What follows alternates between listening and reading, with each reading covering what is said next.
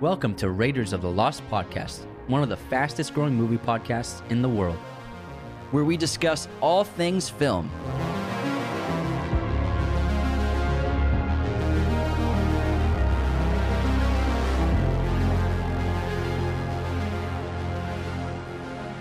On this episode, we discuss the career of Jonah Hill.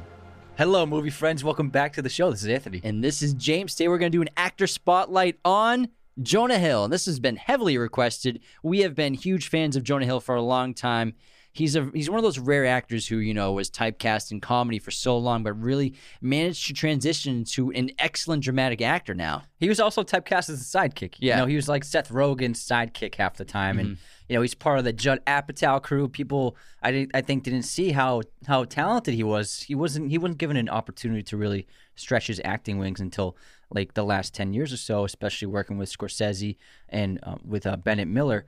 And he really has become one of the most talented actors working today. I am so excited every time he has a movie coming out. Uh, I'm looking forward to his new film, Don't Look Up. And I think that he is an excellent entertainer. Yeah, you bring up Seth Rogen. Obviously, we're gonna have to talk about him for sure on this episode because I think a lot of people lump them in not just into the same category, but like as the same character and same person, like same roles. Like, oh, it's another version of Seth Rogen or Jonah Hill and Seth Rogen. They're like the same person, interchangeable in movie roles. And I think that.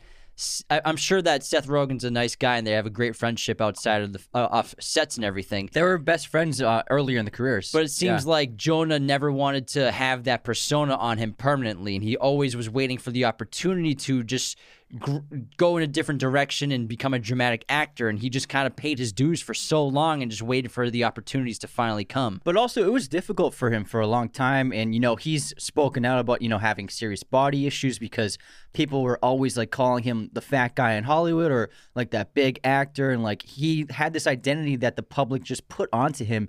And he he went through you know trials and tribulations in his personal personal life, and it, it really had um, negative impacts on his confidence. And now he's great with his confidence. He's all about body positivity, and he helps people. He online. Have you seen his social media? He's very encouraging to people who are getting bullied because he was bullied for so long in Hollywood, and and I think that he's really turned his career around. And he, I think people really adore him. Every time we post any kind of content related to Jonah Hill, it always does really well. So I think a lot of young people are really into him. He seems super likable, seems like such a genuine, nice guy. And I think that what you're talking about, like in terms of being typecast in Bollywood, like you can see that in just interviews for like press junkets I've seen of him where people are asking like incredibly offensive questions to him. And it's just like he's a human being. Like he mm-hmm. just these are just characters in movies, you know. This isn't who he is. And you're just kind of insulting him to his face, thinking that just because for a long time his the characters he was playing he was just stuck playing like the butt of the jokes like the walking joke in a lot of these films like he had he had a lot of small parts on pretty funny movies but he was always a walking joke character you know there's like uh, he's in a scene he's like in the background or he jumps in and out of a scene just to say a couple funny lines or like Yeah. his character is the joke of the movie Yeah. or the joke of the scene Forty Year Old Virgin, um, Grandma's Boy, Accepted are basic examples of that, where you know he's he's just there to get laughed at.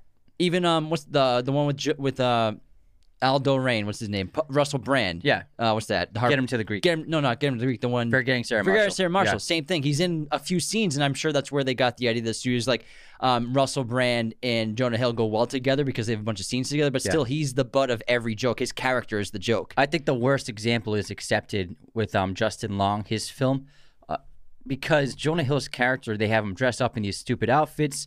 He really is the entire film just getting laughed at by the audience, and Yeah. it's honestly sad to see nowadays because clearly out of that cast, he is by far, with not even close, the most talented uh, actor in that entire film set. So and successful. Exactly. And so it's great that he's actually he's rebounded so much and has risen so far in Hollywood to gain the respect of film audiences everywhere. And I'm sure he looks back at roles like accepted like that was like I, I had a miserable time doing that, I'm sure. You know what I mean? But now he is a leading actor and he's dominating, honestly. Yeah, and that's why we're excited to talk about it because in terms of career transformation, I, I don't think you could find anyone quite uh, with the trajectory that Jonah Hill's had over the last 15 years and what he's done in his career compared to what he was doing when he started. But before we continue, we have some announcements actually. So this is my final week at my day job. I'm leaving on Wednesday is my last day at work. I put my two weeks in two weeks ago, obviously. And this is only, yeah, thanks for the claps, Anthony. This is only possible because of everyone's amazing support on Patreon. Becoming patrons is amazing to the show. It's the best way to support us. But people just tuning into the show, using our coupon codes with our sponsors and everything, that's all super helpful for us locking down deals and contracts and and just anyone tuning in around the world, wherever you watch on on TikTok, on Instagram, YouTube. It's just we're so grateful for the support, and you know this is only going to make us work harder. But you know, me and Anthony have been grinding for 16 months. I've been putting in 100 hour weeks for a long time, working two jobs basically. So it's nice to hit this goal, but really it's only possible because of everyone who's listening right now. So thank you so much. We appreciate y'all so much. And uh, Anthony and I also have another bit of news. We are launching a podcast masterclass. It's an online course. It'll be launched in November. So for anyone who wants to start a podcast or wants to improve their current podcast, our 22 chapter course will give you all the secrets behind the scenes of our show. And we go in depth on everything you could imagine or even never thought of that goes into a podcast. It's five hours worth of video content where we are telling you everything we learned along the way from start to now of making a podcast and making it successful. Yeah, we're really excited. So hopefully you guys are into it and download it because I think it's really going to be a game changer for some of you. And also, last bit of news.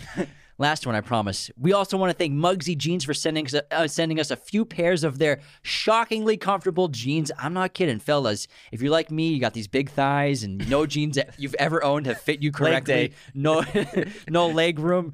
Get on Mugsy now. You can literally do deadlifts with these things on. They're like I, I don't know if they're sweatpants or jeans. It's, It's like if sweatpants and jeans made a baby. Yeah. They're so soft and like they're so com- like you can like squat with these jeans on and they'll be skinny jeans, but then you can squat and they're just still nice and loose. they're and incredible. loose. They're Amazing. incredible. So thanks Mugsy for those. And today is the very special day of launching a new merch item. If you're looking at YouTube, you'll see that I'm wearing this very cool Raiders of Lost podcast hat made in the Star Wars font.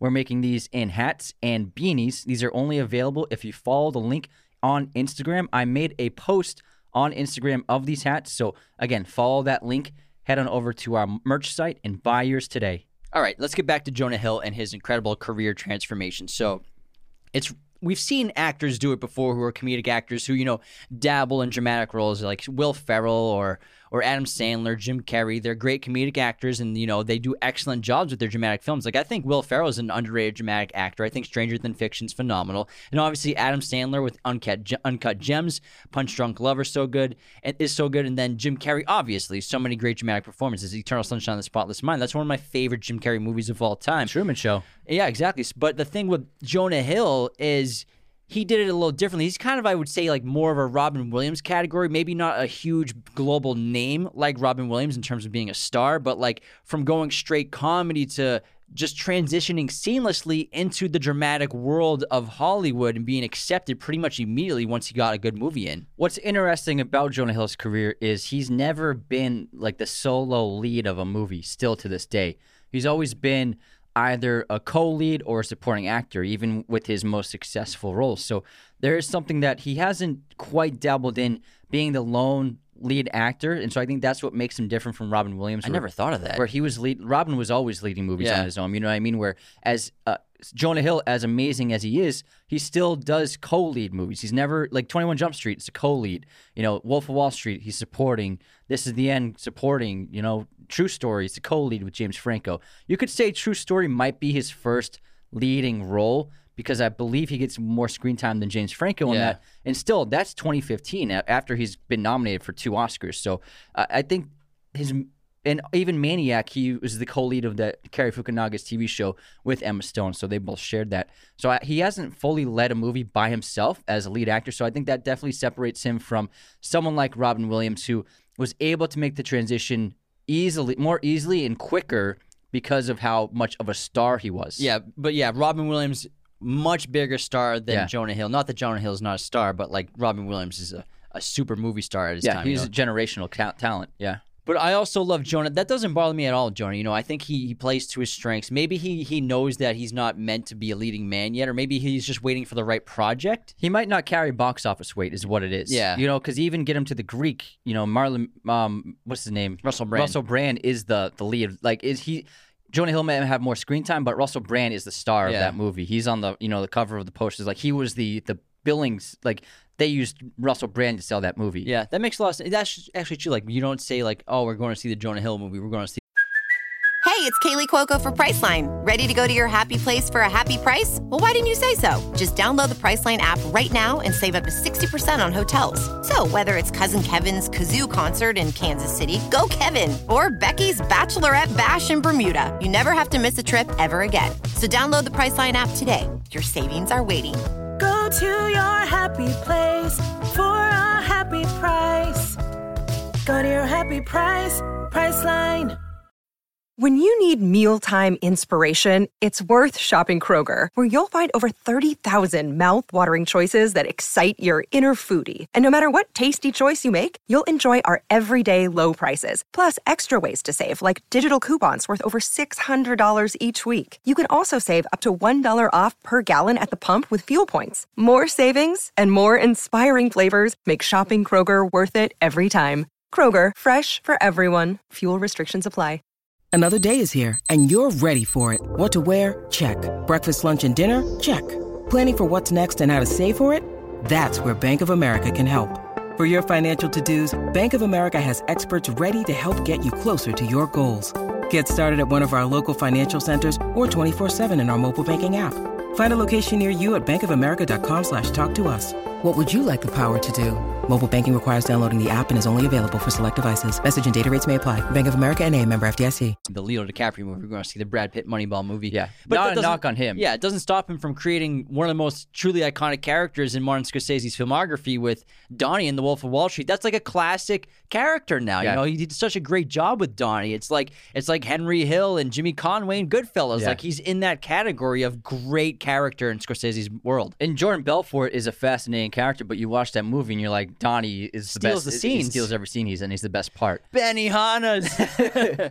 And uh, the, what's so cool about that character is Jonah Hill and Leo DiCaprio, DiCaprio has confirmed this in interviews. I'm not making this up. DiCaprio said the movie wasn't supposed to be that funny, but in the early days of filming, Jonah Hill was infusing so much improvisation, so much comedy, and trying out so much improvisational humor that Scorsese and DiCaprio embraced it. And Jonah Hill, DiCaprio said Jonah Hill set the tone for what the movie ended up becoming with the humor. Oh wow, I didn't know that. Yeah. because I knew that he was improvising on set, in terms of setting the tone, because that movie is very funny. Yeah. even Jordan Belfort's line and Leo's hilarious in that movie too. But Yeah, yeah. every scene Donnie's in, every bit of dialogue cracks me up. He's so good in it. A lot of people don't know, but Scorsese actually encourages his actors to improvise a lot. Yeah, big time for Yeah. sure. And so what happened was, I think a lot of people in the first half of Jonah Hill's career so far, they saw him as like a one-trick pony. You know, he's the goofy sidekick to laugh at, and that's Typecast super early. typecast. Uh, it was unfortunate because he's clearly extremely talented, but comedy really set him set him in. You know, I mean, he was extremely funny in even the small roles he had. Very talented guy, and I it I guarantee you know Judd Apatow. He is the reason why a lot of those guys ended up becoming successful. You know, like Jay Baruchel, like Seth Rogen, um, Evan Goldberg, like all these guys being monstrous successes because you know Judd Apatow wanted them in his movies. He kept producing their films. He directed some of their films and was always putting them in his in his films. Like even Jonah Hill's small bit in Forty Year Old Virgin, I, I'm sure he cast Jonah Hill because you know he was already familiar with Seth Rogen and those guys. It's you a know? funny goldfish boot scene. And I think those guys, they to Judd Apatow, they're like him. You know what I mean? He, I think he really um, relates to that crew. Those- Saw himself in them. saw himself in them, and that's why he was always putting them in his movies. Plus, Seth worked with him on Freaks and Geeks, so he Yeah. knew Seth had like something. There was something there with him and Franco as well, so that's why he kept working with them as well. And yeah, he was typecast so early, always as like the loud, fast talking, quirky but funny character. Again, just like always, a walking joke. But you know, it's it's a blessing and a curse. Yes, it's amazing to be working on films, and you know, it's a luxury. And I'm sure he was very grateful to have these small roles. But it comes to a point where he wants to fa- follow his true passion, and I'm I'm so glad that he was patient with it. And eventually, you know, Moneyball is probably the movie that changed his career trajectory forever because that was the first time, first time ever in his career he wasn't doing a comedy bit. He wasn't doing a comedy character. There are funny moments in the in the film. Even his character makes you laugh a few times, but it isn't from him doing a bit. It's just his dialogue of the character, and that's why it's funny. But that's the first movie where oh, he's a great dramatic actor, gets an Oscar nomination, and he's sharing screen time with Brad Pitt, one of the best ever. Yeah, and it's Bennett Miller as the director. He had just come off Capote and got nominated for Best Director, Best Picture, and Hoffman had won actor for that film, so clearly he he knows his actors. And a Sorkin script too, Yeah, Aaron Sorkin. exactly. And I think I think though that's the second most important film for him. I think the most important, the first most important film for Jonah was Superbad. You know, Oh, yeah, that was yeah. a gigantic success. He is the best part of that movie. He's He's the, really good in that he's movie. He's the funniest part of that movie. If it was just Michael Cera and like a less talented actor, that movie wouldn't work. It works because of how funny Jonah is in that movie. but it's not just his, he's funny; he's killing it in that Yeah. movie. Like his acting is phenomenal in that role. Yeah, he's excellent. So Superbad was number one, and then Moneyball was the second big one because he got the Oscar nomination. He's in a Bennett Miller movie with Brad Pitt. Blah blah blah.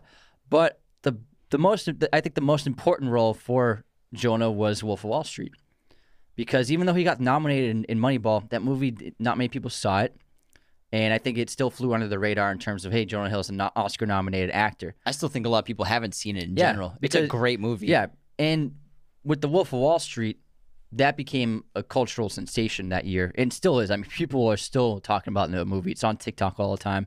You know, people love posting about it. It's a beloved movie, and Jonah Hill really stole the show during that film, and it sh- it changed the way because in Moneyball, it's a good performance, but it's not like he stands out. Brad Pitt is the Yeah. superstar in that movie. Yeah. He's still like it's the Brad Pitt show, but he's there and he's doing great dialogue and lines and acting. Yeah, and he's good in it, but like honestly, I'll be like, I mean, I I could see him getting nominated, but I uh, maybe it was a bad year for supporting actors that year. You know what I mean? But with Wolf of Wall Street, he really transcended the picture, and he, I think he should have won Best Supporting Actor. I think it's one of the best performances of the last decade. It's really incredible the humor, the the accent, the entire persona that, that he built. It's one of my favorite characters of all time. And what he did with that was really revolutionary for his career. And then now, after Wolf, people took him even more seriously. Like Jonah Hill can do anything after that. And he's homies with Leo and just worked on Scorsese's project for six months. So now he's in the door. You know, Yeah. he's. He, I'm not gonna actually. I almost spoiled my uh, intermission pop Oh, quiz oh, question. oh. Yeah, I almost said it. You But, did uh, that already like a month ago. Yeah, but he goes he goes from comedy star to two-time Academy Award nominated actor, working now with Brad Pitt and Leonardo DiCaprio. That's insane compared to 15 years ago what he was doing. It's Yeah. mind blowing. Yeah, and uh, what I really like about him is he still he still you know does the comedy. He still sticks to his old crew. Like he did Sausage Party with that crew, and Plus a bunch of little small roles Yeah. like the Beach Bum. He's like this weird, crazy Floridian gangster kind of guy. It's like like on the golf course with McConaughey. yeah, but it's Harmony Korine, so I'm sure you can't pass up the opportunity to work with him. He's a big fan of his, so I do still like that he's he keeps an eclectic filmography. And the thing with his current comedies that he's been doing compared to his lat his early comedies, like we said earlier, most of those roles he's like the walking joke. But then when he got into like the bigger budget comedies, like Get Him to the Greek, uh, Twenty One Jump Street. No, no, no, no, No, no. Get Him to the Greek, and then The Sitter. This is before that. Okay. So, and he's still doing these comedies that it's not. You can tell it's not what he wants to do. He doesn't really have any passion in those roles. They're kind of just like flat characters. It's he's not the star, like you said. It's it's really those kids are the funny part of The Sitter for the most part, and then it's Russell Brand's movie and Get Him to the Greek. He's like chasing the lead characters around. Yeah. he's babysitting in both movies. Yeah, exactly. But then now that he's gotten, you know, power in his career in terms of decision making and compared to things like 21 Jump Street where he's part of the creative vision of that movie. He wrote the story and wrote the characters with with his co-writer and his passion compared to to doing The Sitter or Him to the Greek and then you watch 21 Jump Street, it's in, it's night and day difference in terms of how much he's putting into the role. Yeah, exactly. And also with 21, 21 Jump Street, that franchise, like he's the producer of it. You know, he used his power to get it made. He he helped with the story. He's the lead, so he built that franchise. Even though, I mean, yes, it was a franchise, but he built the new franchise from the leg up with that team. You know, he's part of the actual production of it. Yeah, so how about we uh go through his filmography Let's do it, man. of Jonah Hill. So let's start back in. Well, let's see. He was born in 1983 in Los Angeles, California, to Sharon Feldstein, a fashion designer and costume stylist, and Richard Feldstein, a tour accountant for Guns N' Roses, which is Oh, pretty wow. cool. And obviously, we all know his sister Beanie Feldstein is a tremendous actress. She was in Lady Bird. She's in Booksmart. She plays Monica Lewinsky in that TV series now. And his brother is also a music manager. And so basically, his career started in 2004. He was in I Heart Huckabees, and then he was in NYPD Blue. But then Well, I, and I Heart Huckabees small role. It's David O. Russell's film, Mm-hmm. And then 2005, he's in The 40 Year Old Virgin, which is one of the funniest movies made this century. He only has, I think, just that one scene where he's the guy going to the eBay store. No, the Yeah. we sell your stuff Yeah. on eBay store, and he wants the goldfish boots. He's like, yeah, these boots are great. I just really want them. And he's, she's like, you have to buy them online, and I'll ship it to you. He's like, yeah, but can't I just take them right now? He's like, I really love to just give you money so I can get home and wear these. I don't understand why you're making it so difficult. so it's funny. It's a good scene. I love that scene. Yeah. It's so funny. It's super funny. Catherine Keener is really great with it too because she does comedy well, and them going back and forth because it's For like two minutes. It's like the most ridiculous shoes. It's like, like a fish. There's a goldfish in them. and It's just so. but they're like their boots like up to your knees. it's like wait, Jonah Hill's buying these. He's like, I just want to go home and wear them. Yeah, they're terrific. I don't understand why I can't just take these home right now. So, four year old version, obviously. that store is actually based on a real store that Judd, Apatow had seen in real we life. sell your stuff on eBay. Yeah. I bet. Yeah, so someone actually did that for a store in real life. that must have happened every day. People are like, can't I just take this home? No, I gotta ship it to you. It's gonna take seven days, It's gonna cost you an extra sixteen dollars. and the FedEx guy might steal it from you on the way and tape it back up. That's that happened to us last week. Yeah. so, 40 year version, obviously just one scene, iconic. film. Great scene, We'll though. have to talk about that movie. Yeah. we'll talk about a lot of these more in depth. Uh, 2006, he was in Grandma's Boy, which I think is a very underrated comedy. This movie is hysterical, especially when we were. We watched it a lot when we were younger. 16 year old. we used to watch this all the time when we were kids. When we were little 16 year old uh, stoners. We, lo- we loved Grandma's Boy. This movie is hysterical. Don't listen, mom. And um, but this was. She's definitely listening. But this was again early role. He's just in a couple scenes. He's like a side character for comedic relief. Again, a walking joke. Like it, it is what it is. The movie role. I honestly forget he's even in the movie sometimes. Yeah. you know what I mean. He's just kind of in the corner. Yeah, like when we were when I was doing research, I was like, oh yeah, he's in Grandma's Boy. Because there's the crew, the main crew, which he's a part of, but like he's not one of the characters speaking. he's not one. of the Yeah, he's not one of the leads. Yeah. And clearly, then- he's the most talented actor there. All Sandler's friends. And then in 2006, he was in Click, and he plays Ben at 17 years old in that film. Just a small role, mm-hmm. nothing to write home about. And then people love that movie. in 2006, he was also in Accepted. So Accepted, it's a pretty funny movie. It's it's not amazing. Again, his character though, it's just kind of forgettable. Like you said, they just dre- he dresses up and they put him in a hot dog suit and Yeah. like just running ridiculous dialogue. He's like, ask me about my wiener. He's just yeah, that was the trailer. Him just acting like a like a buffoon, which I'm sure you know. Again, it's a it's a blessing to be in a film, but he doesn't want to get typecast with doing this forever. Yeah, he was the butt of the jokes oftentimes in that film, and I honestly I don't think it's that great of a comedy. I don't. I, it, there's some funny bits, but I never really found it that funny. Um, and you know, I seeing that, you know, it was kind of embarrassing for Jonah Hill, like the stuff that was happening. I'm sure he got paid. I'm sure you know he's in a big movie.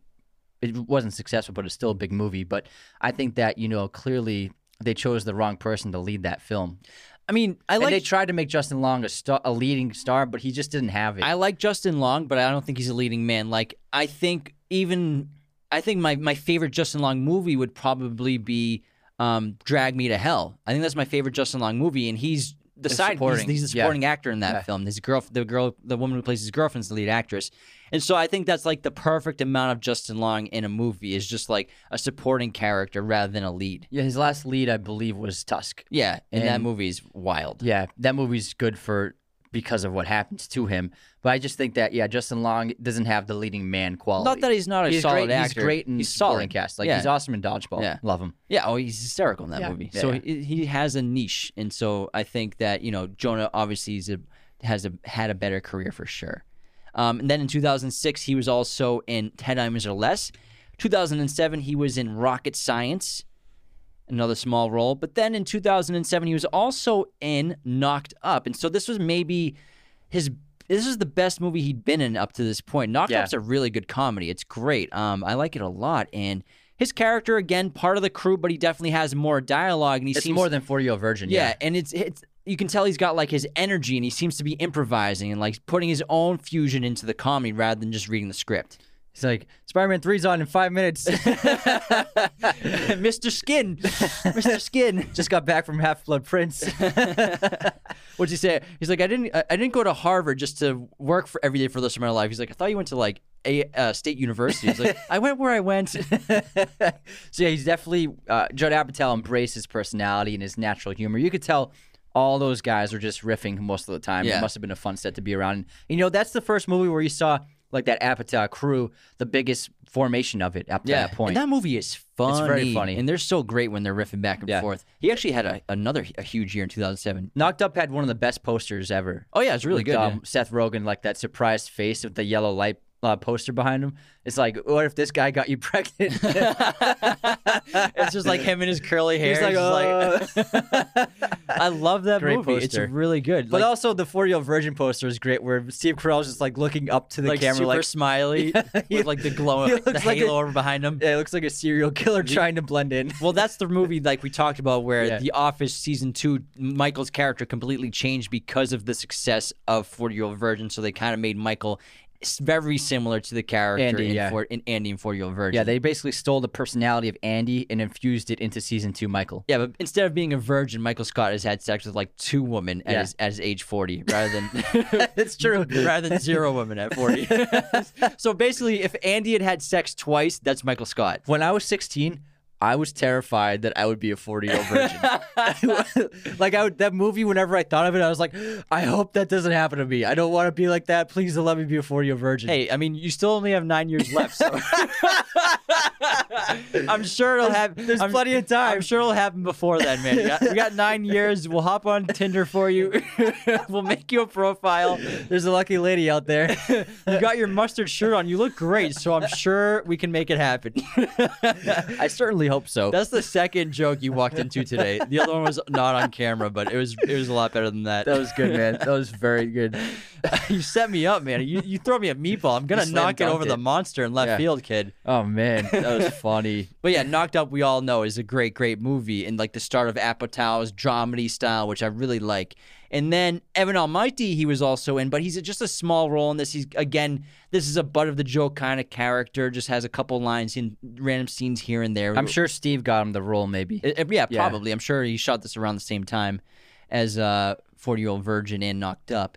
And he also, 2007, dropped Super Bad. Yeah. Now, Super Bad is probably our like a top five high school movie for us, and we've I've seen this we've seen this movie like we used to watch this a lot when we were kids.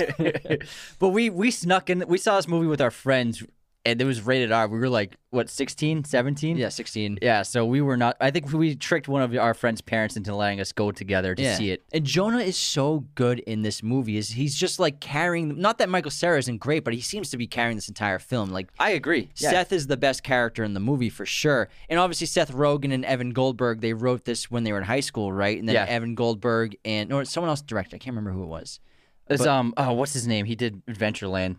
I can't remember his name. But this was a great, great movie. You know, this kind of Greg Mottola. Yeah, you. this was like a, a new. You're welcome. It always comes to me. this is like a new era of high school mu- comedy, Mm-hmm. and I think this kind of just set the stage of films to come. Well, we talked about this um a few months ago, and I think the biggest dif- difference between Superbad and other comedies, because you know there are plenty of raunchy comedies, you know, not another teen movie, um, a bunch of like American Pie, but this one was different because those were raunchy in terms of how it approached sex. Before we continue, if you're watching on YouTube or on social media, you may have noticed that Anthony and I have some new laptops on our desks. These are courtesy of LG, the 17 inch LG Gram ultra lightweight laptops. The cool thing about them is their 16 by 10 aspect ratio versus the usual 16 by, 16 by 9, which means more vertical space, awesome for editing. Fantastic for watching movies on these incredible displays. They're also shockingly lightweight. They don't even feel like a laptop, honestly. It feels like a piece of cardboard when you hold them, but they are super powerful as well. We'll put links in our YouTube video bio for the LG Gram 16 inch and 17 inch models. Thank you so much, LG and LG Gram, for sponsoring the show for the rest of the year and for these amazing laptops. We have another amazing sponsor for all you screenwriters or people who are getting into screenwriting. You have to use Arc Studio Pro. It is the most efficient, streamlined, and elegant screenwriting software on the market. They have teamed up with us to offer a special deal of $30 off their membership.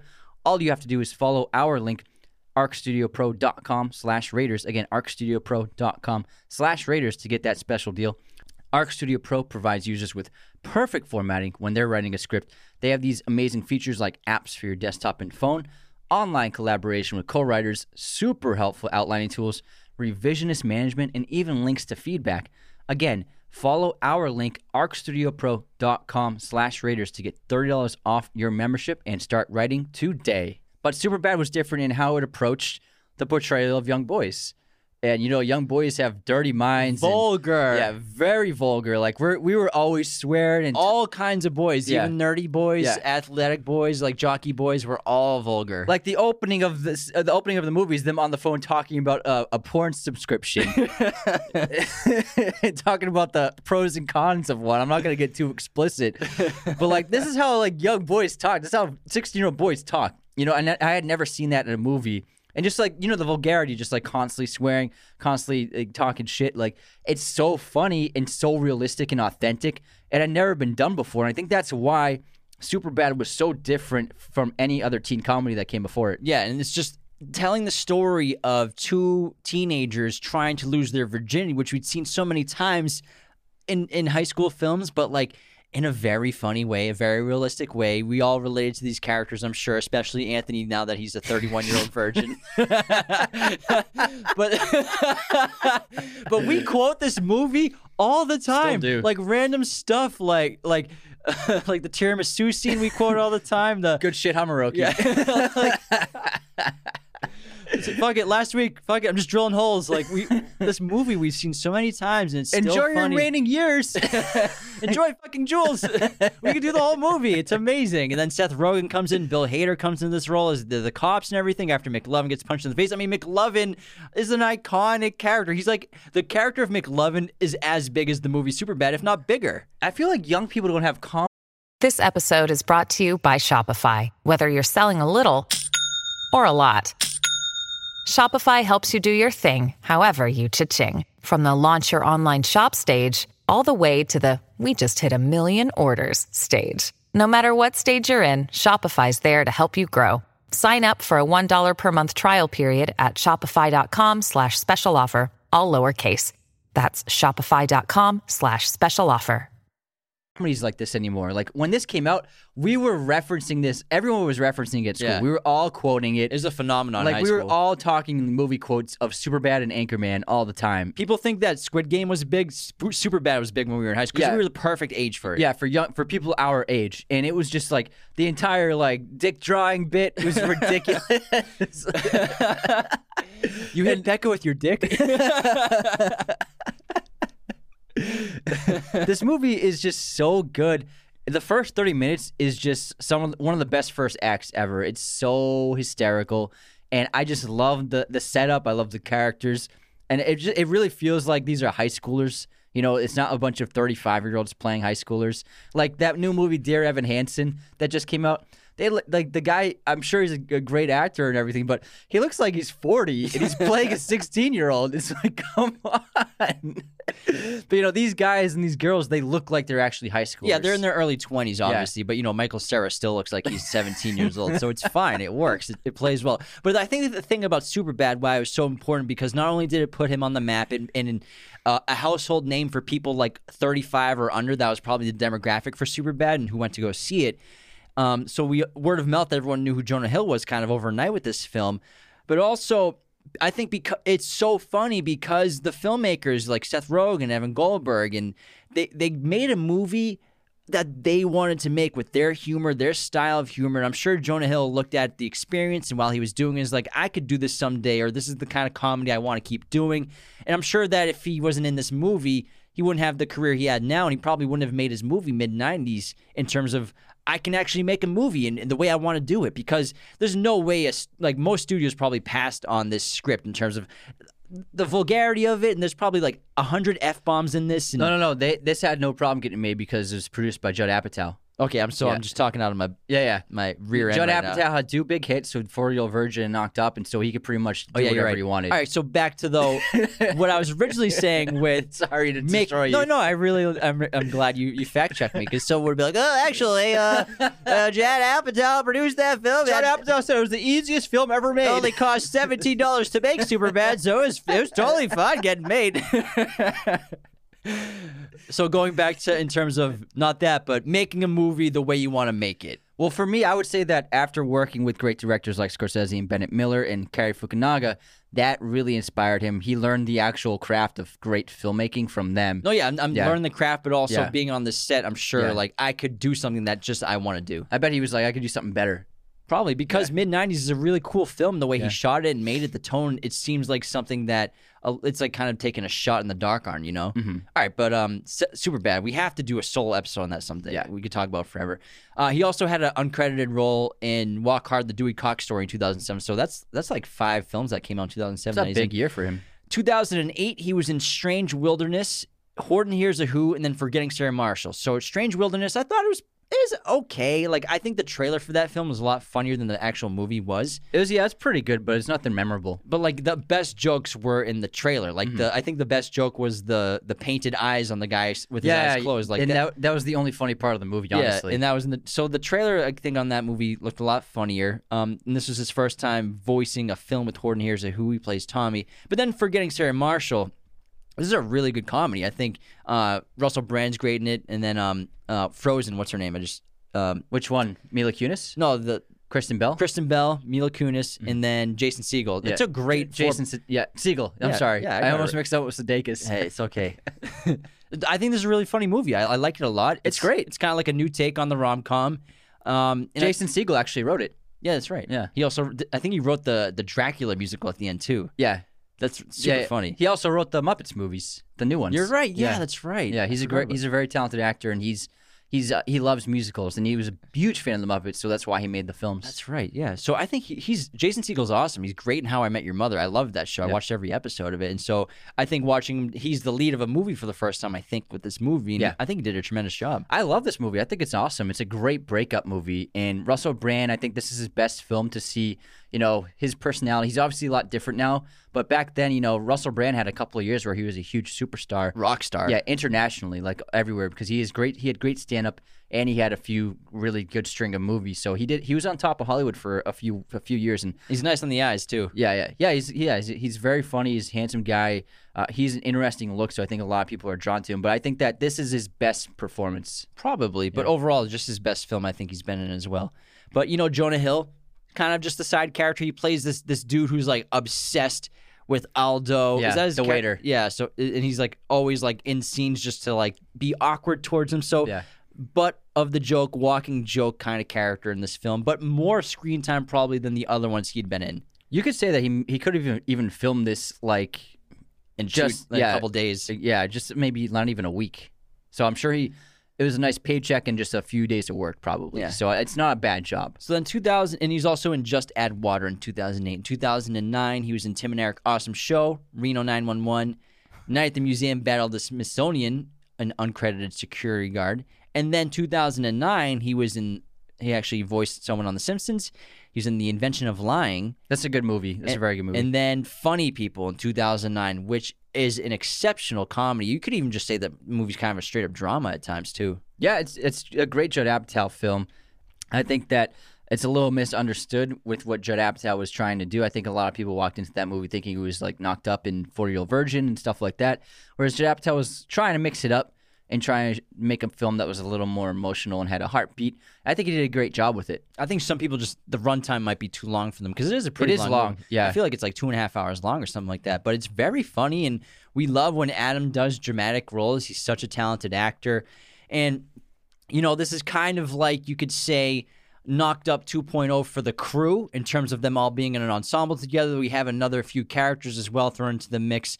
But you know, Seth Rogen and Jonah Hill are kind of very similar characters again, just like in all the other movies they've been together in, where they're kind of these comedians who are just competing for jokes to be writing for Adam Sandler's character, who basically plays himself in a sense in the movie. Yeah, essentially, and I think it's very much Judd Apatow uses his own life as inspiration as well. yeah. I like this movie a lot because it seems really realistic. Eminem's great in it. yeah. What are you looking at, Ray?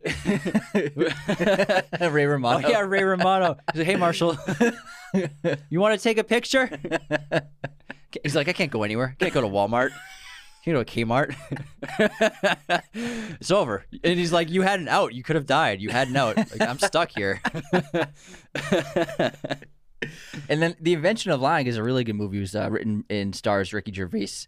It's really cool. It's set in this world where n- lying isn't a thing. Nobody ever lies. Everybody tells the truth. And Ricky Gervais's character discovers lying on his own. It's Yeah. like a, a light bulb moment for him. And then he starts lying to everyone, and everyone thinks that everything he says is the truth. Yeah. So he can do. He becomes like a powerful figure, a very influential figure. It even gets people to do what he wants by lying to them. Really, really smart script. And Jonah Hill had a small role as Frank in it. I like this movie. It's pretty funny. I think like the first act, it's it's the is the best part of the movie. Yeah. Like doing like the inventing lying, you could say, or he's the only one who woke up and he knows how to lie.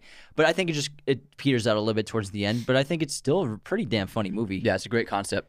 And then 2010, he was in Cyrus, which is pretty good. This was probably his, you could say maybe his biggest role in terms As of an sc- actor. screen time. Yeah. because he's kind of like a co-lead going. He's the title character. Yeah, going alongside with John C. Reilly and Marisa Tomei. So he's in a lot of this movie. So in terms of screen time, it's got to be his, his at that point his biggest film. And this is the first time he did. He got to do something very different. He plays like there's just weird guy that Super still funny. hasn't left. At, he still hasn't left home, and he makes like the weirdest music. And he's just a strange kid. You know what I mean? It's very funny. The scene where he's playing the DJ music for yeah. John C. Reilly the first time, like the facial expressions are super. It's pretty good. it's it's so funny. But yeah, he they- went for it. I like it. He did something very different. Yeah, and him and John C. Reilly are great together, and, and John's John's a great actor. We love Yeah. him too. And Marisa is awesome. so yeah, it's, it's a great cast. It's a good little comedy. Um, the the filming is is different. It's kind of like um, Parks and Rec style, or like a lots of zooms and stuff like that. Yeah, So- handheld. So, if you're Yeah. into that, it, it's a little jarring sometimes, but you know you get used to it.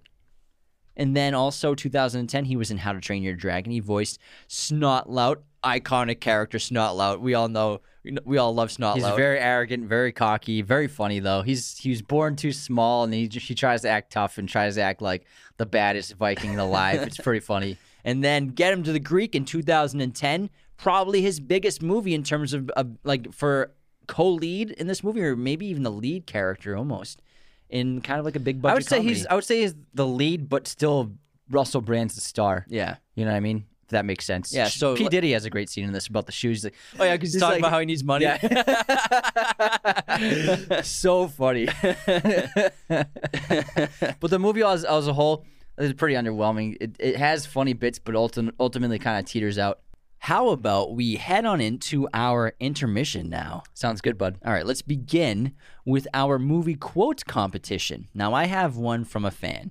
This is from Anton Broadberry, who's an awesome fan and also a patron. We love you, Anton. What's up, Anton? All right, let's see if you can get this. You know, I got to keep them cooled out. I got to keep you people happy. And I got to have the ideas. I got to do it all alone. Oh, I feel like I watched this recently. Did you? I think it was on Netflix for a Say while. it again. You know, I got to keep the people. you know, I got to keep them cooled out. I got to keep you people happy. I got to have all the ideas, and I got to do it all alone. Oh man, I'm gonna hate myself. Let me let me try to do ano- another impression. You know, I got to keep them cooled out. I got to keep. Nah, it doesn't work because it was it was when he was young. it's Dog Day Afternoon. Yes. Yeah. I figured that would help you a little. yeah, bit. it helped. I was thinking it was. Uh, You do a a better Pacino than me. but this is before his Pacino like iconic That was before raspy the yeah, voice. Yeah, it was before he lost his voice. This is a phenomenal movie. I don't know if anyone's ever seen Dog Day Afternoon. Put on your watch list ASAP. I was thinking someone on like a crew or a film set or something. So I was thinking movie movies, but then that makes total sense. So that's what he's saying to uh, the people inside of the bank who are uh, complaining. Here's my quote: "True love is hard to find. Sometimes you think you have true love, and then you catch the early flight home from from San Diego, and a couple of nude people jump out of your bathroom blindfolded like a goddamn magic show, ready to double team your girlfriend." Oh my god, what is this? what is this? Hold on, hold on, no, no, hold on. Old school. Yeah. Yes. I love that movie. nice one. It's a good quote. That's uh, Luke Wilson's character. Yeah. Oh, I haven't seen that in years. That's a great movie. What a classic. Will So good. Ferrell, man. That was like the start of Will Ferrell's comedy and, in Vaughn, film. Yeah. yeah. Man. Love that. All right. Guess this movie release year. Footloose. Footloose came out in, I want to say, excuse me, 1985. 84. Oh, Pretty close, man. Pretty close. Kevin Bacon would be disappointed. oh in you. man, shit. Hopefully he doesn't listen to the show. He's a patron. Imagine. He's only a $2 patron. he can afford the ten. we know he can. All right, here's my. Once Bitten. When did it come out? That's the Jim Carrey vampire movie. Once bitten. 1995. 85. 85. That was way off. Remember you had that big year 94? Yeah. Yeah. I was like, eh, got it wrong. All right, one for two. Movie pop quiz time. How many times has Jonah Hill hosted SNL? Four times. Five. Damn it. Damn. That's a lot. yeah. He's great with comedy, man. I think his first one was 2008, I believe, was the first time he hosted. Wow. Here's my quiz question. What was Todd Phillips' first feature film? Oh, um, hmm. What the hell did he do before Hangover? Let's see. You don't know what he did before The Hangover? I'm just I'm blanking, all right? You know, people blank sometimes. okay. He did Old School before Hangover, Yeah, yeah, I know. but it's, this is before Old School. um yeah, yeah, I know. Okay. um uh I don't know. Road Trip. Oh, I With Sean I, William I Scott. almost said Euro Trip. Yeah. uh, Oh, almost. I was like in my Would've head, been it was like one of those Euro Trip comedies or road trip. So it's that one with uh, Breckenmeyer, Seann William Scott. He Yeah. actually he accidentally sends her like something in the mail. I can't remember. It's something. It's I a think videotape. Yeah, it's a sex tape. Is it a sex tape? Yeah, to the girl he has a crush on. Accidentally sends it to her in the mail, I believe. something like that. Yeah, Funny parts. That, that was a, that was a funny movie when I was a teenager. yeah, it was funny. I don't know if it would hold up today.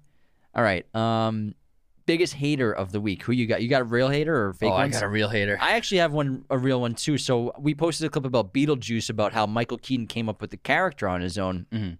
after getting the information from Tim Burton how he wanted to play it, and then someone just left a comment saying, "Can't believe this man has never won an Oscar," something like that. And then someone wrote two comments calling them out saying. Wow, how dumb are you? He just won one a few years ago. So we, we don't like bullying in our comments. So I called him out and made a great video making fun of him. Not meanly, but you know, just proving him wrong. And Michael Keaton has never won an Oscar. So it's kind of ridiculous that this person thought that he was right without Googling it, called someone else dumb who was correct. It's just, it's ridiculous. You know, keep the positivity in the comments, people. And we will always back up our supporters and followers. We got your backs. I think Petty James is everyone's favorite James. Dude, that was a, that was a good video. That's funny. All right, here's um a really funny hater. So I posted a clip of Shawshank Redemption today, talking about Andy uh, Dufresne's plan. Nice little TikTok clip. Spoiler. And then Bob Bop three commented, IMAX. Be sure to see this in IMAX. Most immersive IMAX you'll ever IMAX see IMAX. Stephen King had IMAX in mind when he wrote Rita Hayworth in The Shawshank Redemption. IMAX, so immersive. Wow. So clearly making fun of us promoting IMAX, which is our job. For Dune. Yeah. Because that movie was incredible for Dune. That it was made I mean, hey, you know what? You want to uh, be a cynical person? I was like, dude, you hate us. How Really? much? How much Does he follow we- us too? No, he didn't follow us. We're in we're inside that guy's head all the yeah, time. he's thinking about us all day today. I like it, man. I almost responded uh, and I said we take up way too much time and space in your head, but I was like, he doesn't need to deserve a response. We honestly don't even respond to people like that Yeah. anymore. It's- Not, it's- not anymore. I'm done with responding. No more. Like, wow, we made one video saying go see Dune in IMAX because you know what? We've probably had 150 comments or messages and people reaching out to us in the last, in the last week saying that they saw Dune in IMAX and they're so grateful they did. Like, and they thanked us for suggesting us and pushing the, the pushing them to go do that and see it mm-hmm. in that kind of theater because it's, it was an amazing experience. So you know what? If you had a goddamn movie podcast guy and IMAX reached out to you, you're like, hey man, you wanna can we sponsor you? I'm sure you would say go to IMAX too as well. But you don't have a goddamn movie podcast. You're sitting in your mother's basement. You're on TikTok making fun of people who make TikTok content. So you know what? Have a lovely life. Once again, Petty James is the best James. Well, that's ranting, James. and then I have uh, unsubscribed hater. On our episode of Silence of the Lambs, Mickey99 wrote, Love you guys. Best movie podcast ever. Can't handle it. Unsubscribed. that's cute. Thanks, Mickey. That's it. All right, we have a couple of great supporters for this episode, our top ones. So we have Micah and Gabe Caldwell. These two dudes, the boys. They're What's up, also, twins? They're also identical twins, homies. They say they're our top fans, so we totally believe them because they both got one of our custom movie posters from movieposters.com, which was so awesome of of the Caldwells. So homies, thanks so much for for supporting us. And you know, Those posters look awesome. we love when the boys reach out to us, and you know, it's so cool. They sent us a pic holding up our posters. So Micah and Gabe, you two are the best. Talk to you later. All right, on this day in film and TV history, today's November 1st. In 1611, Shakespeare's romantic comedy play Tempest is first presented. oh wow, It was in IMAX. that's so immersive. In 1967, Cool Hand Luke was released. Cool. And in 1997, Titanic premiered. And my streaming recommendation for this episode is Train to Busan, which is on Amazon Prime. It is an excellent zombie movie from South Korea. My streaming recommendation is Thank You for Smoking, which is also on Amazon Prime, directed by Jason Reitman, Ivan Reitman's son, who made Ghostbusters and a bunch of other great comedies. This was Jason Reitman's debut, and it follows a uh, big tobacco lobbyist, and Aaron Eckhart plays the lead. Really great dark comedy. Check it out. Yeah, that's right. I forgot he was in that movie. Yeah. I feel like that was like post Dark Knight, right? And- Before. or before Dark Knight? Yeah. Oh. He looked at me like, "Oh, what an idiot!" the look he just gave me, everybody was like, "Wow, you're you have You've just been off with dates today. You know what? a little off. What was I? Two years off? I think you were like three years off. My God, Mr. IMDb over here. You sound like one of our TikTok haters. I didn't say anything negative. You're definitely gonna unsubscribe from me. I never, you're just taking it very personally. All right, let's get back gonna be okay. Let's get back into Jonah Hill. So we left off in 2010, and now 2011 he came out with a TV series called Allen Allen Gregory. Also came out with The Sitter, which again we talked about a little earlier, where he's basically babysitting two kids the whole time. Two monster kids. So again, kind of like get him to the Greek, where he's not really flexing his unique comedy. He's just kind of doing the scripted c- comedy.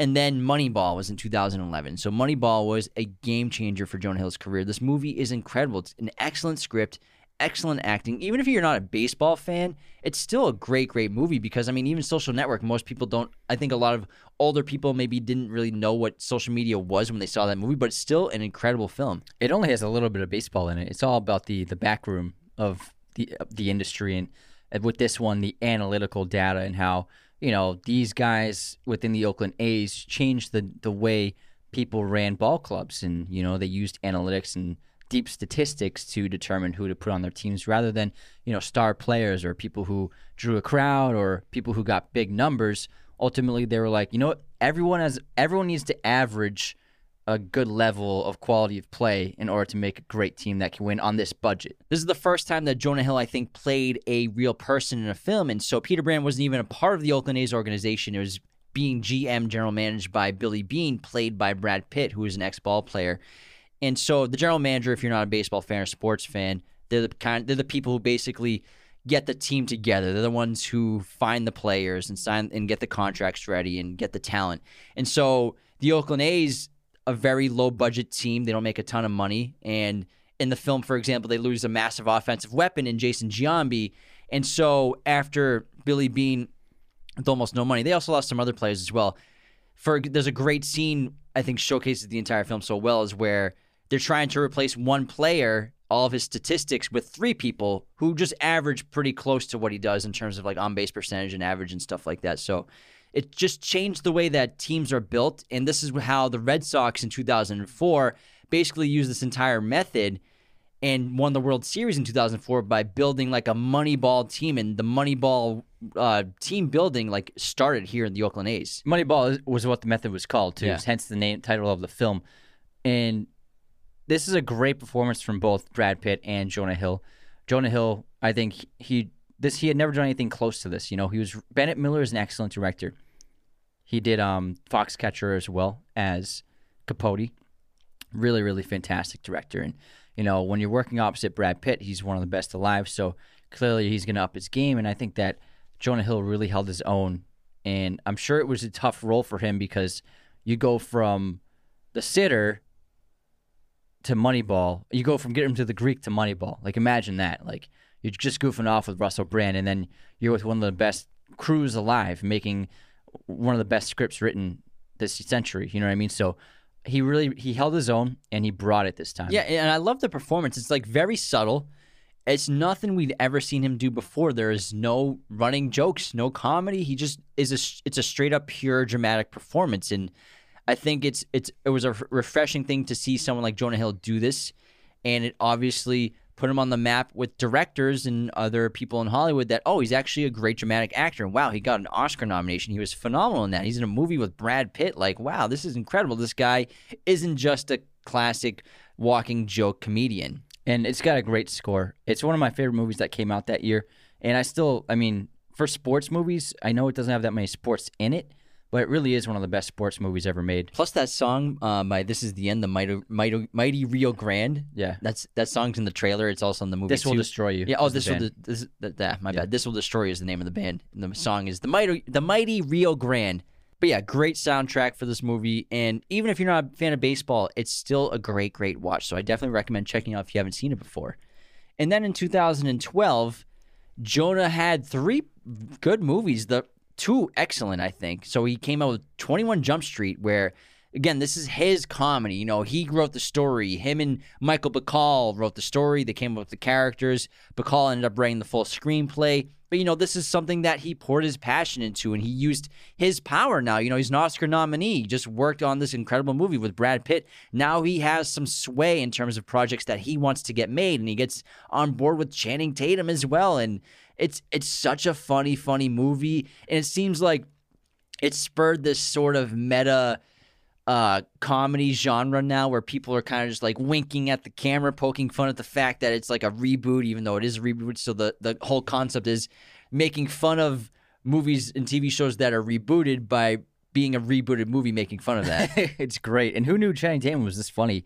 Jonah Hill had to convince him to take the role. He he, he rejected it twice, but Jonah Hill was like, "Come on, you're, this would be perfect for us." And it ended up being a great comedic duo. And even the sequel is great. But Twenty One Jump Street is a lot of fun. There's some really great bits. Brie Larson's really excellent in it. It's an early role of hers. I really love this film. It's so much fun. Yeah, it's it's a blast. It's Yeah. very very funny. And then 2012 he was also in The Watch, which is a pretty funny movie. You know, it's a it's a Ben Stiller It's a great cast. comedy film. It's it's yeah, solid cast. It's just like these dudes who wear jumpsuits and they supposedly fight crime around their neighborhoods in a very funny way. So it's a, it's a good time. And it ends He- up being an alien invasion movie. yeah, so he um he has some good dialogue in this. He's he's like the lead comedic actor. Like him and Ben Stiller are just kind of going back and forth throughout the entire film. It's pretty funny. And then he also has a small role in Django Unchained. He plays one of the baghead guys at the end on the horses. Such a great scene. And I think that Tarantino wanted or like wrote a character for him to be in it more, but he couldn't scheduling conflicts. He couldn't do more than just this one scene. Unfortunately, we would have loved to see more of Jonah in this movie. Maybe the character is a little different, but he still he takes what he gets and he, he makes the most of it. Who cut these eye holes? I can't see shit. Anybody got an extra bag? it's so fun. It's a great scene. It really was so surprising uh, when you're watching that movie and then halfway through it you see Jonah Hill's face pop out. Just like I was dying in the theater. All right, and then 2013.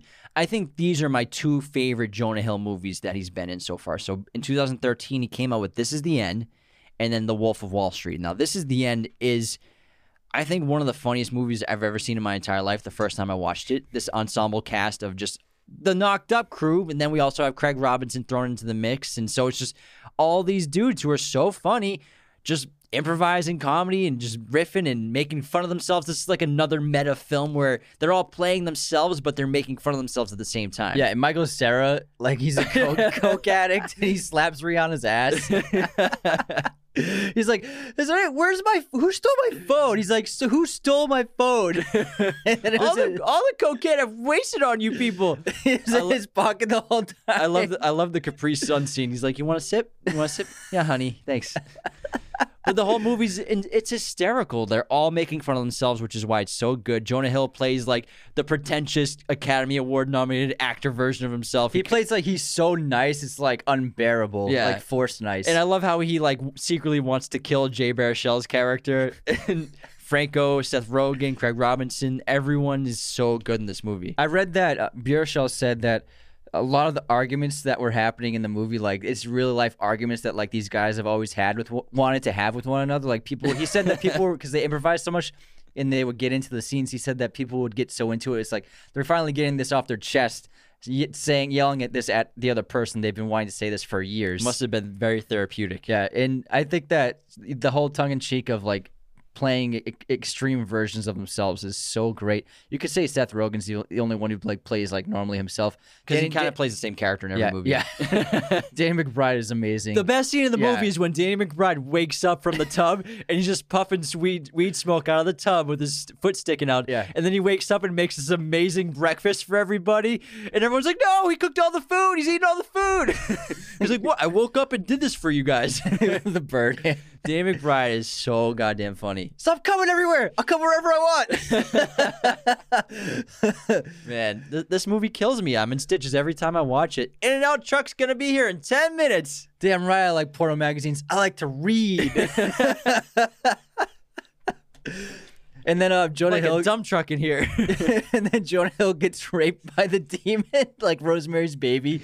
Oh my god, ridiculous. It's insane. This movie's it's ridiculous and fun, and I love. I, I watch it like once a year. I gotta. It's it's just every part of my funny bone is hit with this movie. yeah, it is really great, and it's these, these guys just doing what they do best, and that's all. It's like a great stand-up comedian firing on all Yeah. cylinders. And then The Wolf of Wall Street also came out in 2013. This is easily the best film that Jonah Hill has made. This is probably you could argue Martin Scorsese's second best movie this century behind The Departed. You could say you can. I would see the argument maybe even putting this above The Departed. The Departed kid. Wow. But I think The Wolf of Wall Street, it's kind of like you said, still in pop culture. It's still people still talk about it. It's really well made. It's very funny. The script is great. The acting's phenomenal. Jonah Hill is amazing going back and forth with Leo DiCaprio. And I mean, it's such an interesting story. It's so wild. And I know like the content is terrible to look at, you know, on the surface, but again, it's just a movie. I think it gets a lot of bad raps and attacks because like like you'll see like, oh, if if you're dating a guy and his favorite movie is The Wolf of Wall Street, like it's it's just a movie. And I think a lot of people, you know, same thing with Fight Club. When you look below the surface, you look at it for the filmmaking quality and, and just it's like another Goodfellas kind of film. It's just it's great. If you tell a story about these people, you have to be honest about it and Yeah. what they did instead, and like what their lives are like, and that's what it is. You You're know, not promoting behavior. Martin Scorsese is an authentic filmmaker. He's not. he- That's how he tells the stories with truth. So that's why the film is the way it is. And I mean, Jordan Belfort lost everything. So you know, he things didn't really work out. He's doing all right now. He's doing fine, but he lost a lot, and he, you know, he paid for it. So uh, it's not like a happy ending. But I, I think that this definitely is one of Scorsese's best movies this century. I definitely agree with you there. And you know, the character of Donnie was so surprising because you see Jonah Hill show up in the diner when Jordan's having breakfast. Then you show me a check for seventy two thousand dollars. I quit my job right now. I work for me, you. That your car outside? What do you do for work? And he he's, Trump or Jonah? I don't know. you did the Trump thing. He does that with his hands. Yeah, I know, but Yeah. you sounded like Trump. But he's got the big teeth and these glasses and the hair and the accent. The accent is amazing. And Jonah Hill actually uh, didn't tell anyone about the accent he was doing before filmmaking. And he had been working on the accent for a long time. And he was very nervous about doing it in the first scene because Scorsese had no idea about it. DiCaprio had no idea about it. And, you know, he was afraid that they wouldn't like the accent and would, he would just have to talk like himself normally. But luckily, uh, Spike Jonze was on set, and obviously he trusts Spike Jonze' opinion because he's an, an amazing director. And so he tried the accent out on Spike Jonze, say, "Hey, what, how do you how, do you like it? Do you think Scorsese will, will think it's cool?" And then Spike Jonze was like, "You got to do it. It's so good. It's perfect." And so Jonah Hill did his accent in the first take, and then Scorsese was like, "Great job. Let's move on." Made a big deal out of nothing. exactly. But yeah, Donnie's iconic. Like I said in the beginning of the episode, a classic Scorsese character now, like up there with Jimmy Conway, like Tommy, I, I love Donnie Azoff in this film. So hysterical. Uh, The sides they cured cancer. Yeah, yeah. They cost twenty six thousand dollars. Twenty six thousand dollars for sides. hysterical. So good, but. Like we said, Jonah steals every goddamn scene he's in in this movie. He steals every scene even from Leo. Wait, What does he go? He's like, "How's your wife?" Usually, he's like, "Still alive." Yeah, like I married my cousin or something, but whatever. It's, it's not. It's not that. It's, not, like, that it's weird. not like that. It's Yeah. not like that. Smoke crack with me, man. Come on. and like I said, uh, Jonah Hill's improvisation steered the direction of the tone of the film. You know, they got really goofy and really wild because of how much improvisation he was doing in the early scenes. So you can thank Jonah Hill for how rambunctious this film is. and don't worry, the goldfish survived. It was safe. yeah, he spat he spat it right out, I believe. So don't worry. Yeah. The goldfish had a, a tamer too, like on set. an animal It's goldfish tamer? Yeah, or whatever they call it. I don't know. There's a word for Animal it. like- control expert. It's or- like handler. Like Handler, an- yeah, yeah. I think they had a goldfish handler on set. I'm sure it lived a long life. It probably died like two days later because they put like tap water in the bowl or something. probably had a heart attack. we never had goldfish last a day. All right. Anyways, 2014, he voiced How to Train Your Dragon 2. He did Snotlout again. Also did the Lego movie. He plays Green Lantern. He voices that character in that animated film. Making that animated money For real. It's easy work. What's that, three days? Three days for 200k. Okay, Sign me up. I want that job. And then 2014, he also came out with 22 Jump Street, which is the sequel to the first film. And rather than being in high school, it's basically the same plot in college, and they even make fun of that as well. But you know, it's not as good as the first one, but it's probably just as funny. And it's like I think the my favorite scene was um when he's he's pretending to be like a Mexican drug dealer. He's like In he's the like, outfit. He's like he's like who invited all these gringos? What is a, is a Mumford and Sons concert? No, the be- the best part is um uh, he's dating the girl, and then he she, she invites him to like the event, the dinner event, and he shows up with her, and then Ice Cube shows up, and he's like, "What are you doing here?" He's like, and then she's like, "Dad, this is my boyfriend." and then Ice Cube's look at Jonah Hill. And then when Jay Tatum finds out, he starts dancing around the precinct like he had sex with the captain's daughter. he had sex with his daughter. I was crying in the theater. It's so funny. Channing is so funny in this movie Yeah. too. He, Channing's also really funny, and this is the end where he plays Oh, the, yeah, the, he the plays the gimp of Danny McBride in the post-apocalyptic world. He's like, I love him. yeah, this, this Channing Tatum. He's my gimp now. I call him I call him Channing Tatum. so great. yeah, guys, I'm a cannibal now. But he, Channing's great in 22 Jump Street. Uh, my name is Jeff. My name is Jeff. it's Jeff. All right. Um, 2015, he was in True Story, plays Michael Finkel, another real life character. And this is about somebody. Was he? He's writing a book about a murderer, a guy who killed his entire family. Yeah. which is crazy, absolutely insane story. Uh, James Franco stars opposite him as the killer in prison. They produced this together, and I, it's a it's a good movie. It didn't no one really saw it. Yeah. it didn't get a big release, and you know it's it got it got a little critical acclaim, but it's it's nothing special. I think there's a lot of potential. I don't think it's in very well directed. Like it's it's basically directed. Uh, I don't think it, anything memorable about that. They did a good job acting wise though, but I think it could have been a lot better. Yeah, and then Felicity Jones is in it as well. I believe so too. Yeah, she plays his uh, girlfriend or wife. Um, then 2016, he was in Hail Caesar, plays a small character, uh, Joe Silverman in the film, but it's still pretty amazing to be working with the Coen brothers. Yeah, he, he just plays a lawyer, and it's a great scene with Scarlett Johansson. He's awesome. Does it get hard squeezing it like that? it's part of the job. And then he was also in 2016 in Sausage Party, which is such a funny f- movie. Uh, We love that movie. Yeah, an adult, raunchy, R-rated animated film. So Cla- yeah, something a lot of a lot of people wanted that is great. And then 2016, he was also in War Dogs. And I actually just saw this for the first time this year. This movie is incredible. It's so funny. It's really great. Miles Teller's awesome. Jonah Hill's character in this, never seen anything like it before. He just made some new character in of another real person, obviously, but like what he did with it, I love so much. Like the the tan, the Miami like mafiosa kind of guy, the accent that he does, the The- the laugh. ah, ah, ah. It's it's really funny. Yeah, Ephraim is a great character. It's an it's an awesome film. It reminds me a lot of Goodfellas. The the way it's uh, portrayed in terms of voiceover and you know tell, telling the rise to power in this industry and then their fall. Really, really great film. Todd Phillips made it. Yeah, you can tell he's a huge Scorsese film. Oh, yeah. this and Joker and everything. He's everyone done. everyone should be, but this is a really excellent movie. It's one of Todd Phillips' best. I would say it's right below Joker for his best film. And it, if you haven't seen it, I highly recommend it. Jonah Hill is just sensational in it. He steals every scene, and it does get pretty pretty dramatic. And Yeah. he ends up becoming a bit of a villainous character. Although you know it's you know they both got into the mess, but it's a great film. crazy. Bradley Cooper's awesome, too. Yeah, Bradley's awesome. in That.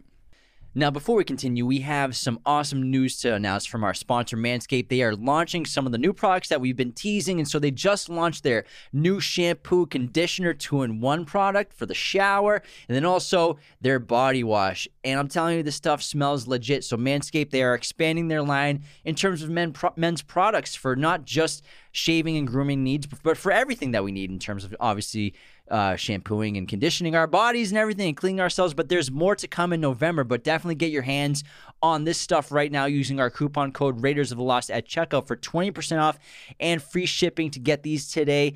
And I'm telling you, stay tuned because mid November we get to announce some other amazing stuff that I'm telling you, guys, you're going to want to get on Manscaped because now they're going to have a huge line of products for you to use in everyday use. Obviously, their Lawnmower 4.0 trimmer, trimmer, which we've been talking about for the last year and everything, which is an amazing groomer. It's skin safe, 7,000 RPM, has a built in light. It's goddamn rocket ship for your body to use in the shower if you want waterproof and also their men's body wipes, their weed whacker, the deodorizers, boxer briefs, everything's amazing. So definitely join the over 2 million men worldwide on manscaped.com. Use our coupon code Raiders of Lost at checkout for 20% off and free shipping. This helps the show so much when you use our codes. And definitely, definitely get their new body wash and shampoo. This is better than the stuff that blue gunk we get from all the other stuff that, you know, they have funnier commercials, but it's still blue gunk. Do you love movie posters? Well, the best way to express that love is to deck your place out with a bunch of posters, and the best place to do that is at movieposters.com. Use our promo code Raiders10 to get 10% off your order today. Again, we have a brand new promo code. Don't use the old ones.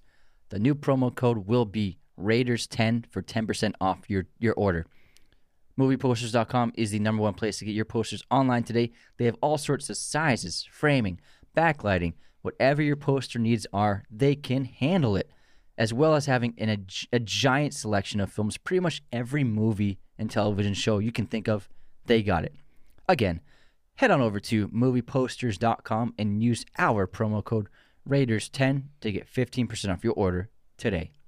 Back to Jonah Hill Spotlight. So now we're on to 2018 and he was in a film called Don't Worry, He Won't Get Far on Foot, which is a really good movie. And, you know, now he's starring opposite another great actor, Joaquin Phoenix, another Oscar winner. So it's incredible to see him working with such tremendously talented people. And Gus Van Sant. Yeah, and Gus Van Sant directed the film, you're right. And he plays this character named Donnie. And so basically, Joaquin's character is trying to get sober and Donnie is a sponsor for him. But this is a very dramatic role for him, very great monologues. There's a, there's a really really good scene between him and Joaquin where they both get very emotional. And I think it's a devastating performance. And I think Jonah just, I think he, it might be his best dramatic performance in general, not counting like The Wolf of Wall Street, which I think is like more of a comedy performance. But also for his serious movies, you know, he's deciding he wants to play characters who are so different from the last one. Yeah. He's not doing like the first 10 years of his career doing the same thing. He's always doing something unique, something different,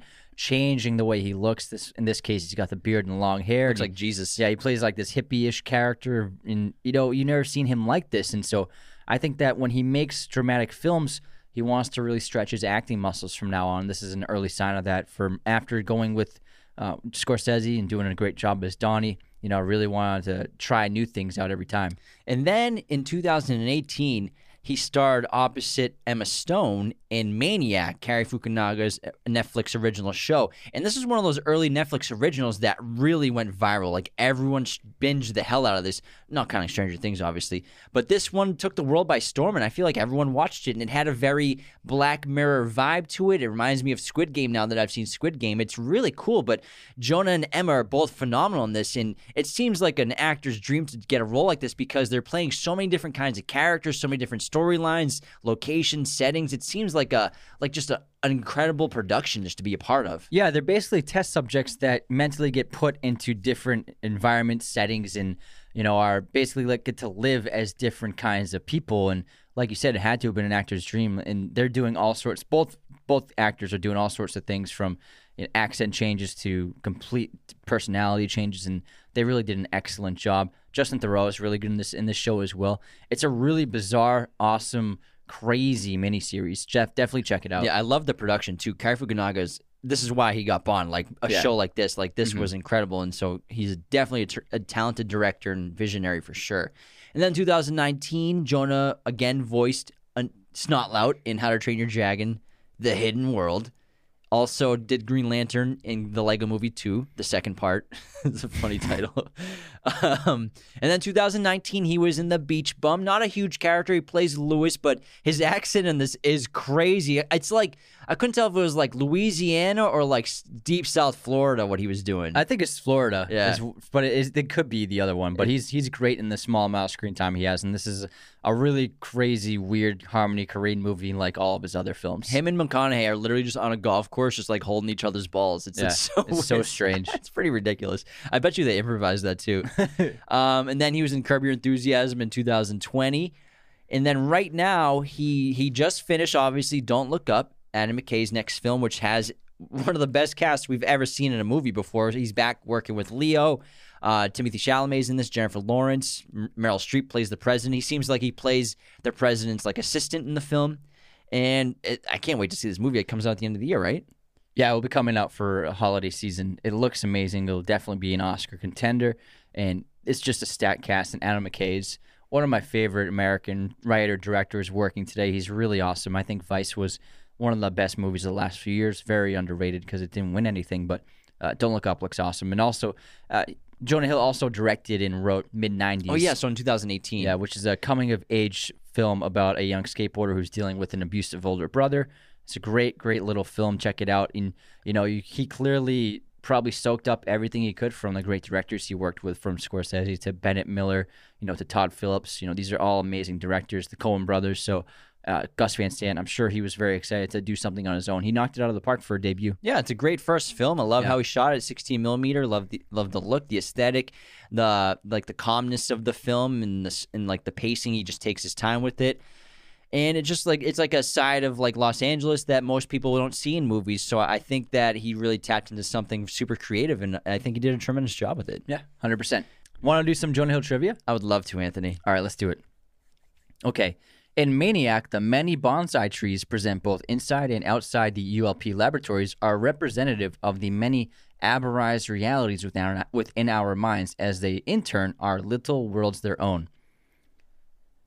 In the movie War Dogs, the real Ephraim Diveroli declined to meet with Jonah Hill before production. Jonah Hill said, I'm used to it. If a person aggress- is aggressively against me playing them, it's probably a good sign. For three consecutive years, Jonah Hill appeared in a movie that was nominated for the Best Picture at the Academy Awards Moneyball in 2011, Django Unchained in, Django Unchained in 2012, and The Wolf of Wall Street in 2013. For the movie War Dogs, Jonah Hill gained 44 pounds to play the role of Ephraim Diveroli. Jonah Hill's top five favorite films are Rushmore, The Big Lebowski, Boogie Nights, Back to the Future, and Goodfellas. Love his taste in music in movies. Cool list. In War Dogs, at the time that she got the role, Ana de Armas actually did not speak any English at all and had to learn her lines phonetically. This means she heard someone else speak the lines to her in English and she just copied what they said out loud. In This Is the End, director Evan Goldberg, director Evan Goldberg created a game for himself during filming. The goal of the game was to get as many cast members as possible to say, "No, I can't do that," or get them to refuse to do something. According to Goldberg, the only people he was not able to break were James Franco and Seth Rogen. He also couldn't break Michael Cera on Superbad.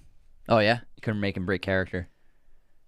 In This Is the End, Seth Rogen said that he was shocked by how much the actors would actually insult each other. According to him, Jonah Hill and James Franco in particular seemed to really go at each other the hardest. At one point, he even felt like he had to intervene and remind them that they are actually friends in real life. In This Is the End, Michael Cera actually did slap Rihanna's butt in real life. What happened was he was trying to pretend the slap and faking the motion, stopping right before hitting her, but as a result, it never looked real. So Michael Cera asked Rihanna if he could actually slap her butt for real. She said yes, but on the condition that she would be allowed to really smack him across the face each time he did it. In the movie Moneyball, when Chris Pratt auditioned for the role of Scott Hatteberg, he was told he was too fat for the role. Pratt decided to lose weight before the role was cast, and he would say he would check maybe once a week with the producers to see if they had cast someone yet. Eventually, he kept working out and finally got in good enough shape that he took a picture of himself and sent it to his agent. After the producers saw this new photo, they gave him the role. For the movie Moneyball, the filmmakers turned Dodger Stadium into eight different ballparks during the film. The movie didn't have that much money to shoot with, so they had to dress the stadium to make it look like the other stadiums for the film. All right, so that wraps our episode on Jonah Hill. So thanks so much to everybody tuning in. Keep your eyes out for our masterclass coming out again. Thank you so much to everyone who's a patron. You are now paying our bills. We are both full time on the show, so we are in your debt for sure. Really appreciate you. I'm leaving my job on Wednesday, so it's pretty surreal after all this work. So it's it's pretty incredible. And you know, One more day. two more days because this comes out on Monday. Oh yeah, never So mind. Wednesday will Yeah, be my last two day. more so, days. so the next episode you listen to after this on Thursday, You'll be the a free 4th, man. I'll be a, a free man, so to speak, like you, apparently free. nice Matrix quote. and um, yeah, thanks everybody. Really appreciate you all tuning in around the world. It's all because of you. Bye.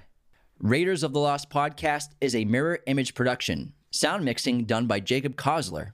Opening music by Chase Jackson.